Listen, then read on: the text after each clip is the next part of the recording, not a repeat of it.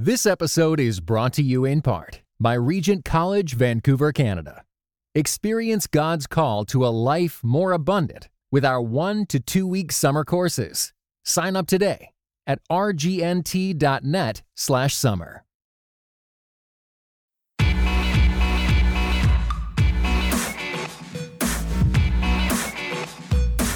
You're listening to Quick to Listen. Each week we go beyond hashtags and hot takes and set aside time to explore the reality behind a major cultural event. Today we'll be talking about President elect Donald Trump's inauguration and the folks who are going to be praying and being on the stage with him at the inauguration. I'm Morgan Lee, and I'm an assistant editor here at Christianity Today, and I am joined by Mark Galli, CT's editor in chief. Good morning. Good morning. Is this not the time we normally record the podcast? This is not the time we normally record, especially before I've had my cup of coffee and just ending getting a cold. So, guys, Mark is a trooper.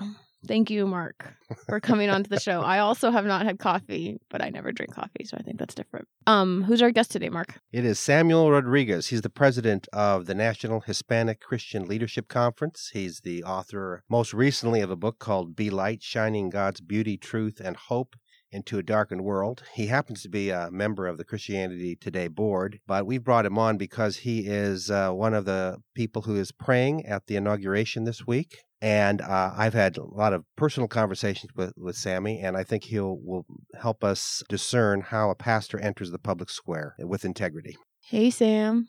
Good morning, my friends. How's it going? Wonderful, wonderful, blessed indeed. So, question for you then: What is like the average out- amount of hours you sleep a night? Four. For real? But we're trying to, yeah, but we're trying to increase that to about six and seven now that I'm getting a little bit older. So, yes.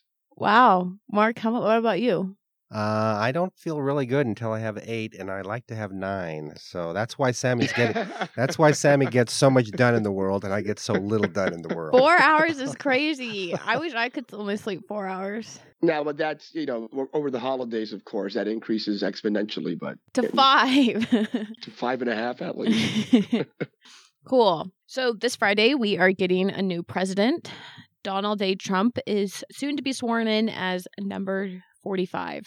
So, the president elect has been ridiculed in some ways for his difficulty in landing musicians or celebrities in some ways who are interested in playing at his inauguration and inaugural ball. But those troubles have not extended to the presence of religious leaders who will be showing up to the inauguration. In fact, Trump has the largest group of clergy since Ronald Reagan that will be joining him up there. Among others, the list includes televangelist Paula White, prosperity preacher Wayne Jackson, Samaritan's Purse CEO and evangelist Franklin Graham, and Argist Sam Rodriguez. So, a little bit of background about some of the folks that are going to be going up there. White openly supported Trump during the campaign and spoke about his conversion to Christianity. Graham didn't officially endorse Trump, but after the election he wrote, quote, "Many thought the Trump Pence ticket didn't have a chance. None of them understood the God factor." Unquote. Franklin also appeared alongside the president elect during Trump's uh, thank you tour that he went on last year. So, Sam, our guest, met Trump last summer for a quote, very healthy discussion of issues, including religious liberty and immigration. Um, and Sam, you also said we also talked about racial unity as it pertains to bringing the country together. You also said the opportunity to speak on the quintessential political platform in the world and to be able to lift up Jesus on that stage before the global audience, without a doubt, is one of the greatest privileges I've ever received in my life. It is a God graced opportunity that one cannot turn down. So, before we pepper Sam with some questions. This is the time that we have our gut check. This is the time, of course, where we kind of share our initial reaction to things. And so when you saw this group of leaders come out um, that Trump had announced would be praying um, or leading some sort of religious component in the service, did what was your initial reaction?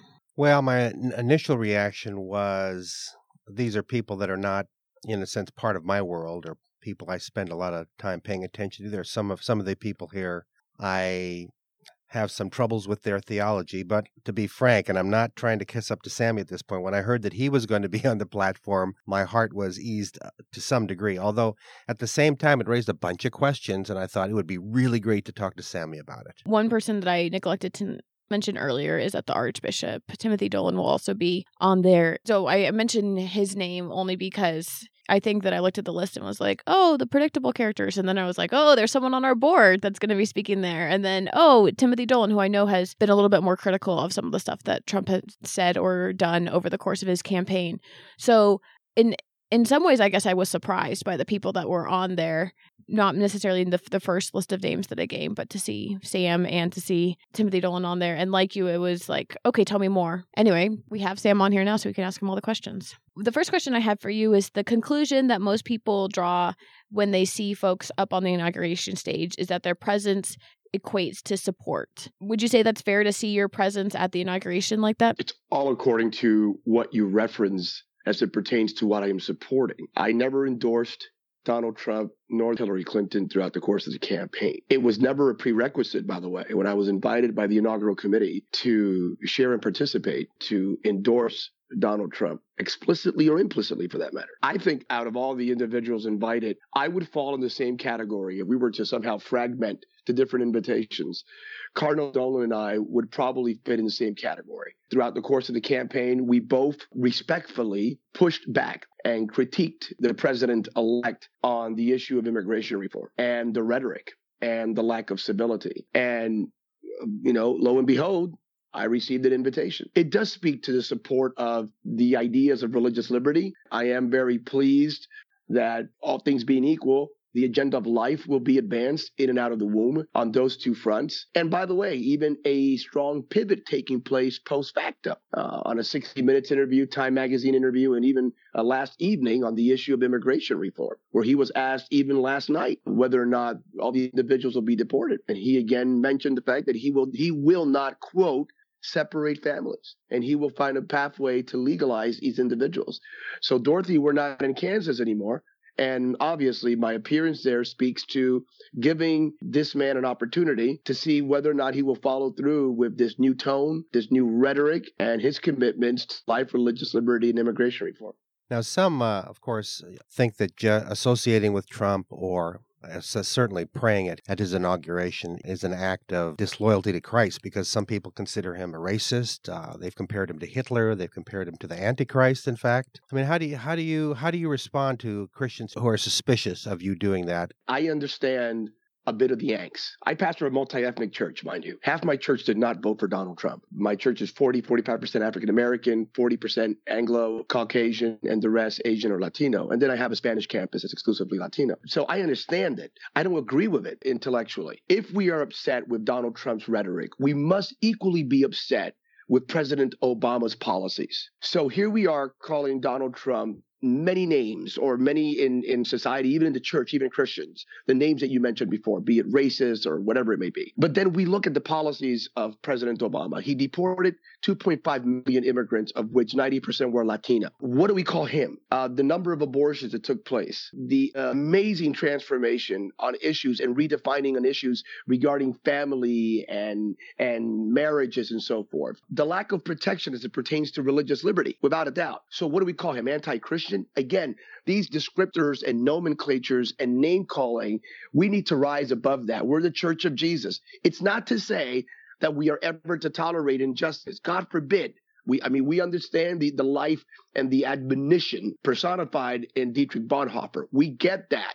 We understand Niebuhr. We understand the clarion call of Dr. King to never be silent. We get that. But there's a difference between rhetoric and action. Throughout the course of the campaign, Donald Trump never, ever, ever once made one negative comment regarding the African American community. Quite the opposite. When he would try to pivot on immigration, on how illegal immigration was harming America, he would always do so by elevating, quote, the beautiful African American community that is losing jobs to undocumented individuals. He always spoke accolades of the African American community. Yet, the African American community strongly voted against him, while 30% of Latinos who, in without a doubt, his rhetoric regarding Latino immigrants throughout the course of his campaign fell short, and that's an understatement, right? I'm being very compassionate here, and and yet 30% of Latinos voted for him. So the community that should have some sort of legitimacy, at least, at least initially, to place a label on Donald Trump somehow saw beyond the rhetoric, and yet the community that received the accolades is the one that is most strongly calling him a racist. To me, they're not necessarily on opposite sides. I, I think rhetoric does suggest and hint at action, and often rhetoric, you know, force either foreshadows your own actions on something and or encourages your supporters to take action themselves. Some of the ways in which Donald Trump did talk about race led to reports um, of stuff at his at his rallies and events of people of color that were kicked out of them or at times assaulted at the events. Yeah, I, I guess I just don't see them necessarily as being as separate in, in, full disclosure on that, again, I did not endorse Donald Trump at all during the campaign, and I was a critic of his rhetoric on immigration, particularly. But in truth be told, many of those uh, exploits regarding things that took place in the Donald Trump campaign emerged to be part of that continual thread and lineage of quote fake news. So many of that has been disproven, indeed, especially as it pertains to his rallies and and and campaign events and the abuse, be it verbal or physical, on on people of color. Uh, with that being said, again, I don't deny the fact. I mean, we can't deny the fact we're not naive. A certain element of the American populace stood motivated and engaged because of the extreme rhetoric. And that's not only unfortunate, to me, it is wrong. So what what stood activated throughout the course of the campaign? The angst, fear, let's just say hope and change were not the motivating factors in the 2016 election, right? It was fear, it was angst, it was consternation. You know, the old broadcast news movie, you know, I am very frustrated. I'm using my terms now because I'm a good evangelical. I am mad as darn and, and Hades, and I'm not going to take it anymore. So it was basically that line that won the campaign. My hope and prayer is that my presence on that pulpit, you know, and I, and I did my due diligence with my wife and my kids, which what I call my executive committee. And I said, I don't want to convey any message that endorses anything that run counter to the very things that we have fought for all these years. And, and am I honoring the legacy of Dr. King and Billy Graham? Which is, you know, and of course, more importantly, am I honoring the Spirit of Christ and as a good Orthodox evangelical, the Word of God? And by praying, uh, uh, by praying, by participating, just like Cardinal Dolan, I do believe that if if every anything, it's a mandate, an opportunity to speak about truth and love and grace and hope and unity. So I want to be a, a tool and an agent of reconciliation. And I hope and pray that the words that I share will exhibit my spirit so you prayed at the Republican National Convention in 2012, and you also took part in a prayer service for President Obama's second inauguration. No, no, first, first, inaugural. I was actually part of the inaugural prayer service in 2008, and I was invited by Senator Schumer to participate in the inauguration for 2012. Unfortunately, or fortunately, that day, um, I was speaking at Ebenezer Baptist on the anniversary of Dr. King. Uh, so I had a commitment with Bernice King, who is uh, a very dear friend of mine. I, I bring up those examples just to ask you what what is your understanding and kind of philosophy of political engagement? And I know, Mark, you've heard this before from me, but really, really never, never, ever, ever, ever marry one political ideology ever under any circumstance. So as a pastor, if if I am a Republican or a Democrat as a pastor, and I say this respectfully, I know others may disagree, but I, I believe we're cutting ourselves short and we're conveying a very dangerous message to our constituents and our members. Because I do believe we need to be politically independent in order to be prophetically viable. We must be politically independent. And you may say it sounds like a lot of rhetoric, right? But no, I actually believe in a practical way that we should that all Christians should register as independent voters and pastors should be independent and that they speak to their congregations on the values that we hold near and dear, our biblical values. I listed some for you. Mine would be life, religious liberty, racial unity, educational equality, limited government, immigration reform, and caramel macchiatos for all so I do believe that these these are these are values for absolutely everyone. But I do believe, it, all you know, in, in, all seriousness, this idea of being politically independent. So as a pastor, I engage the the public sphere, the political square, with great fear and trembling. You speak prophetically into it, but you never get married to it. And you run away from it as expeditiously as possible and go back home and make the main thing the main thing, which is the centrality of Jesus Christ biblical truth, love and grace, hope and mercy, all via the vicarious atoning work of Jesus. So that's what I believe should be our sort of framework or rubric for prophetic engagement by, by the pastoral body. So when you're praying at these events, uh, where you know, again, some would uh, argue because we're in a pluralistic society, uh, you should not mention anything in the theme of your prayer that could be viewed as divisive. And what they mainly mean is the name of Jesus Christ or especially praying in the name of Jesus Christ. So how do you how do you negotiate those issues? Oh, good. Well, see, that's that's but here's the problem, Mark and I may get in trouble for this, which will be the first time. Um, That's never happened to you before. Never happened before. I, I have a hard time not praying in the name of Jesus. And I do it with great nuance and respect. I don't think the name of Jesus is divisive. I think the name of Jesus is the most uniting, powerful, reconciliatory, engaging, positive name in the universe. And that's beyond just my evangelical preacher self speaking. It's very powerful. I have shared the name of Jesus in public events with a with rabbis and imams next to me. And I've done it with great nuance, with great respect to my friends of other faiths who I love, and they have done nothing other than applaud. It's not just what you say, it's how you say it. So there's a great possibility that what I do share in this inaugural in this inauguration, the swearing in ceremony, it may very well be respectfully to to all my other uh, faith brothers and sisters in the name of Jesus. I, I don't find that to be divisive. I find rhetoric that becomes very abrasive, very confrontational to be divisive. Of course, when we put down other religious groups, when we speak disparagingly or negatively or in a condescending manner as it pertains to other religions, I find that to be a contradiction to scripture. And hey, I'm going to be honest, Sam Rodriguez today is not the same Sam Rodriguez of 10 years ago or even 20 years ago. Um, you know, I remember a, a quasi, not mocking, but speaking about an event where I prayed at, where I, I and initially I kind of made fun of the the universalists who prayed in a certain way, which was funny because it's still funny. I didn't do it to. it, it, it, I mean, it is funny. The person prayed, "You're the God of many names and no name at all." So I mean, it, it is kind of funny. Do you want to so, tell us the story? no, he says I prayed at, an event in Washington D.C. and and there was an imam there and there was a rabbi there and uh, a Unitarian pastor. They asked me to pray last. The Unitarian pastor prayed first, and she said, "You're the God of many names and no name at all." The rabbi did a wonderful prayer. The imam prayed, um, and and these are wonderful people. They really are wonderful people. And they stood there, and then I was asked to pray last. So then I prayed in the name above all names, in the name to whom which every knee shall bow, uh, in the name of He who saves, delivers, and heals, in the name name of Jesus.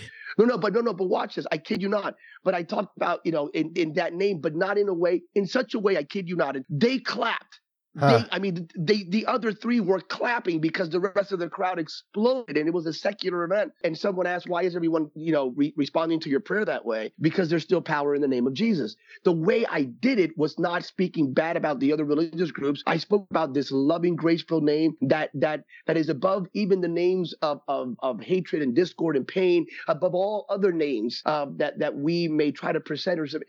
But it was beautiful. It wasn't done with hate. They felt the love and they applauded me and supported me. So there's a way of doing it indeed. God is a genius storyteller, and the evidence of this is threaded throughout Scripture. In Christianity Today's new show, Holy Curiosity, with me, Kat Armstrong, we explore storied connections threaded throughout Scripture from the Old Testament to the New. Our first mini series, Connecting Dinah and the Woman at the Well, welcomes experts like doctors Tim Mackie and Diane Langberg to give us insight and context into the physical location and meaning of these two stories.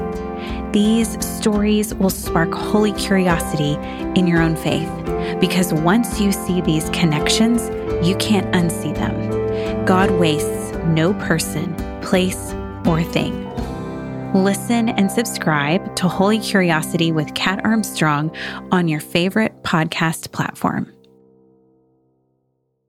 You talked to us a little bit about not wanting to be married to a political party.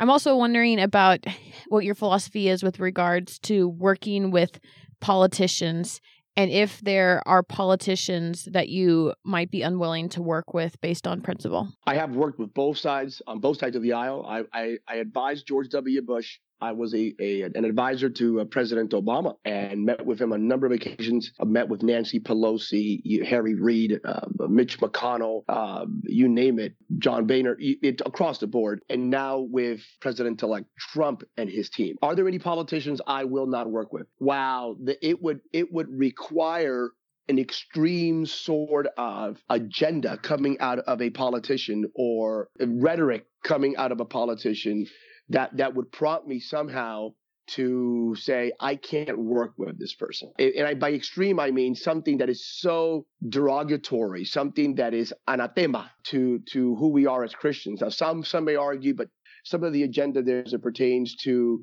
let's say, life is so contrary to scripture. Maybe you shouldn't work with anyone who is pro-choice. But that's but I, I Dr. King's adage, right? Unless you're present, change cannot take place. When he was critiqued for having dinner, for meeting with individuals who opposed the Civil Rights Voting Act or the Civil Rights Acts of 64 and 65, he was critiqued and even by some in his community. And he would say, look, if I'm not having a conversation, these hearts and minds cannot change. So it, would really require something uberly extreme where I would say I will not sit down with this individual. So one thing I was wondering if you could speak to us a little bit, Sam, is about the way your Hispanic heritage, or maybe more specifically being Puerto Rican or being a Puerto Rican descent, informs your political engagement. I am of Puerto Rican descent, raised in Bethlehem, Pennsylvania, born in Newark, New Jersey. Joyzy, uh, raised in Bethlehem, and from Puerto Rican parents. But but here's the uh, the game changer. My eldest daughter married a Mexican, and my grandkids are Mexican, Mexican. That makes Christmas very very enjoyable. By the way. oh yeah. And and and the number the number of calories. And you have wow. tam- you have tamales yeah. on Christmas Eve then? Tamales with pasteles. It's there crazy. It becomes yeah. it becomes really crazy. But my point to you is that yeah, that does impact me it impacts me. That new reality has impacted me. So when I speak on immigration reform, this is not the Puerto Rican advocate. This is this impacts my home. It impacts my grandkids. It impacts uh, my mother-in-law. It impacts the people in my church. This is this is not like something anecdotal post facto, you know, 30 miles away. This is right here in my arms today. So I take this very personal. If there's any story we should be really evaluating, should be this idea of why did 30% of Latinos support Donald Trump in spite of everything he said? And why were 66% of the 30% self identified as Hispanic evangelicals? How did that happen? And it speaks to what motivates people politically. And it's it, people, I, I believe, are looking beyond just the sound bites and looking at values that transcend one political cycle. And it impacts not only their generation, but generations to come. They're all also looking uh, beyond the stereotyped issues that they should be concerned about according to the media or their leaders or their leaders that they actually are much more uh, nuanced and uh, complex individuals than we imagine them to be. 66% were hispanic evangelicals. And this is like you know one of the leading pro-immigration reform communities in america. And yet the majority of latino evangelicals supported the presidency or the election of donald j. Trump. Go figure. Hey, we're not monolithic as Latinos. So, as Morgan, as it pertains to your question, yeah, I my Puerto Rican heritage, my my Latino experience, all that comes together indeed. But I'm a Christian first and foremost. Before I'm Latino, I'm a Christian. So, and I'm an American. I'm a Christian. I'm an American of Latino descent. And all of that, you put that in a blender. It is who I am, and and that's how I come to my beliefs your uh, praying at the inauguration is one sign or one uh, aspect of your involvement in the public square. Uh, we are featuring a cover story on CT uh, on the Benedict option, which is Rod Dreher's idea that he believes Christians have lost the culture war, uh, that we are going to lose any political battles for for life or for religious freedom coming down the road. And he thinks uh, the Christian's best option would be to not completely withdraw from the national public square, because some people will still feel called to that. But for the most part, the church needs to spend more time focusing on rebuilding its own soul and to understand what does it mean to be a Christian and how do we stand up in a culture that is in so many ways uh, hostile to Christian faith and Christian values. So do you see do you just disagree with that approach or do you see that as a viable option for Christians? I disagree with his approach. Okay, well then you can you can burn your issue of CT that comes out in the, the, next no, issue. I mean seriously, and I won't burn it. I'll just I'll just put it to the side. But I, I, I mean, California very strict laws on the environment. But here it is on on number one, the abortion. Come on, the, the least the year with the least amount of abortions since 1974. That that came out two days ago. We're losing the abortion battle. Quite the contrary. Uh, the millennials are actually more pro-life than even my generation, Generation X. So no, we're not losing the abortion battle. Um, uh, the culture wars is the country becoming more secular. Yes and no. Hey, how about this?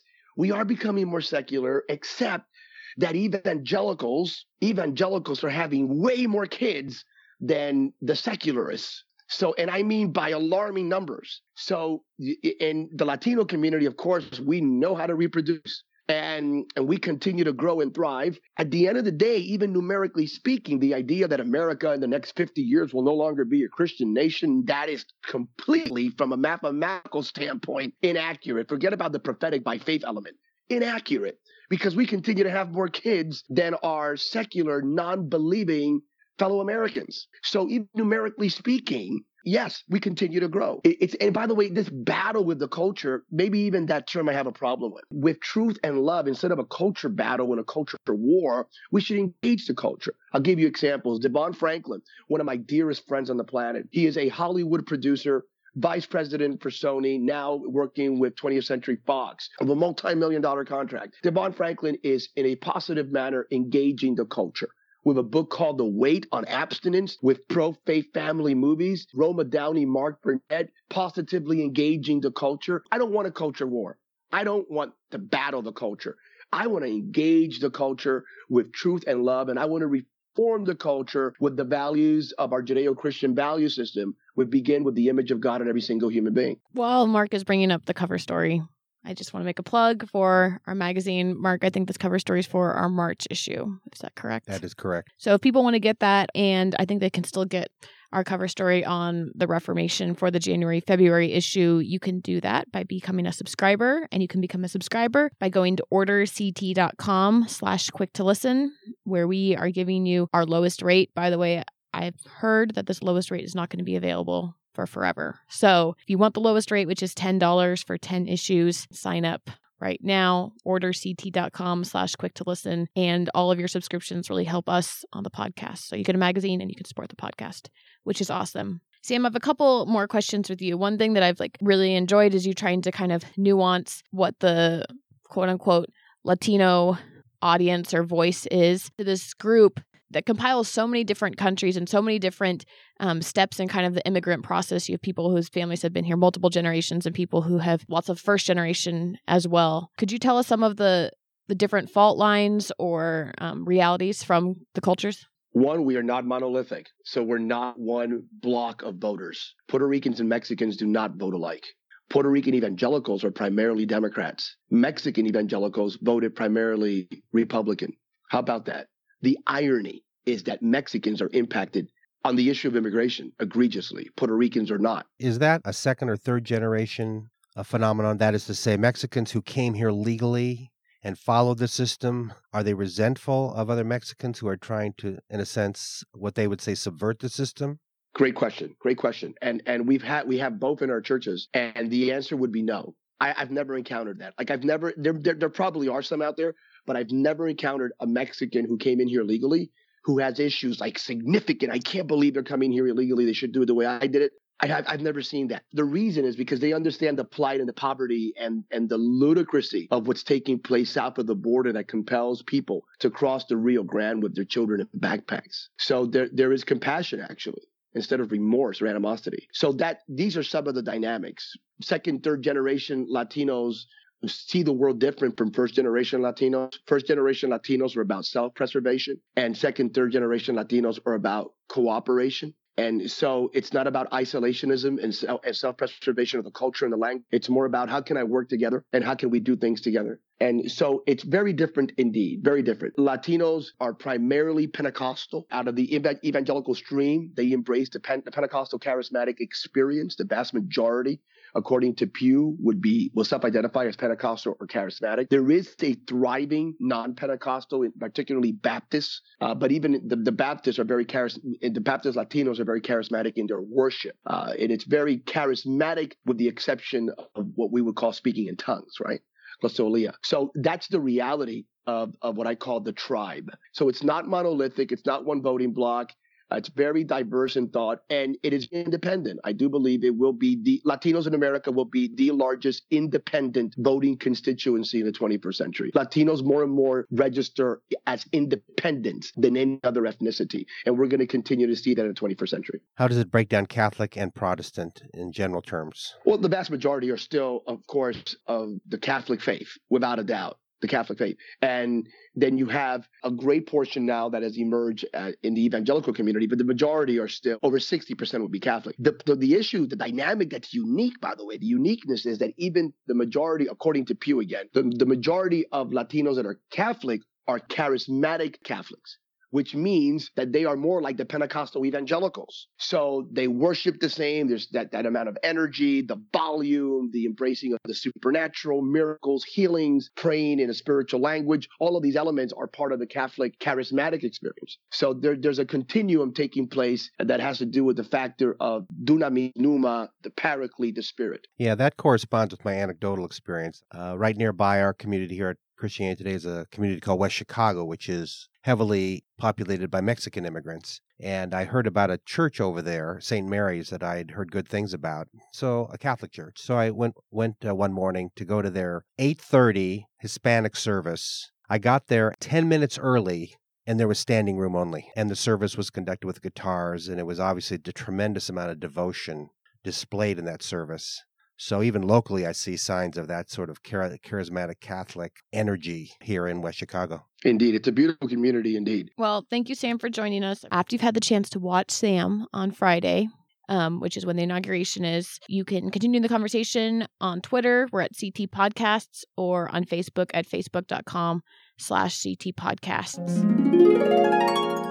This is the time of the show now that we call Precious Moments. We ask everyone to go around and give a shout out to something person, a thing, an event that is bringing you joy. And then you can tell listeners where you can be found online. You want to go first, Sam? My precious moment was my coffee date with my 20 year old daughter, uh, who is now a coffee aficionado there in Sacramento studies. Oh, oh, you mean a coffee snob? Well, we we, we use better terms. We're more gentle there, Mark.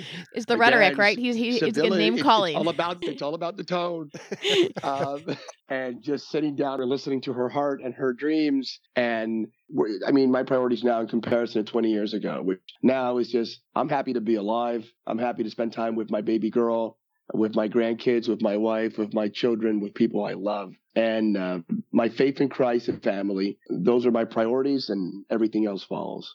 Are you on Twitter? I'm on Twitter, NHCLC. Twitter, NHCLC. Instagram is Pastor Samuel Rodriguez. Facebook is Pastor Samuel Rodriguez. Mark. Yeah, my uh, uh, nephew from uh, Porterville, California, came to visit us. Hey, where's Porterville? Porterville, just north of Bakersfield. Just realized we have three Californians on the show, by the way. Did you know, Sam, that Mark went to Santa Cruz? UC Santa Cruz. I mean, I'm, I'm going to show my bias here, but that's why I'm, I'm like the president of the Mark Galli fan club. Can we edit this? Can we take this out? but that's absolutely sure. I Indeed. was literally, when I found out he was a banana slug, I just like, I think that that was the most interesting thing that I knew about him. Sorry, Mark. That's okay. Anyway, we, uh, to, to honor his graduating from high school and be, uh, he became an Eagle Scout along the way. Uh, we invited him to come out to Chicago for a weekend and uh, show him the sights. So one of the things we did was we went to a magic show in which uh, hand magic was the main type of magic shown, which is always amazing to me when a magician can make uh, coins appear out of thin air out of his hands, make cards do all sorts of crazy things. And I know something about that. When I was in high school, I read a book on hand magic. So to I understand, because I wanted to see if I could learn it. It takes so much practice, I just gave up. So I know what they're doing, and I cannot uh-huh. see it. And I cannot see it. It's, it's such a pleasure to watch them do this this trickery. Can people follow you online somewhere? No, not really, because I don't do Twitter and I don't do Facebook. But I do publish a newsletter called the Galli Report, and if you want to subscribe to that for free, you can go to christianitytoday.com slash the Galli Report. Awesome. So one thing that's making me happy is I started my French classes last week. Like I'm pretty good at speaking Spanish, but I have not learned another language I don't know, ever. I, I got French Rosetta Stone for my birthday six years ago and used it about six times, basically because it's so much easier for me to learn in the classroom. So I went to my first lesson last week and the instructor, it was a two hour class, and the instructor basically only spoke to us in French. And he said we only have 20 minutes that he will be speaking to us in English every time. And he had to speak to each other most of the time, which was awesome. Wow. It was really just a well done class in terms of getting us to actually use our language skills, even though none of us could speak French with a French accent besides him. People can find me on Twitter M E P A Y N L. All right, everyone, that is it for this week. Thank you for listening to another episode of Quick to Listen. This podcast is a production of Christianity Today. We have other podcasts too. In addition to this, you can find them if you go to iTunes and search for Christianity Today, or if you go on to our CT Podcast Facebook page. Remember to head to orderct.com slash quick to listen to subscribe to our lowest price, which will not be there for that much longer. The show is produced by Richard Clark and Cray Allred, and you can subscribe to the show on iTunes and SoundCloud. And if you like it, tell us that you like it over there. That helps a lot. We'll see you all next week.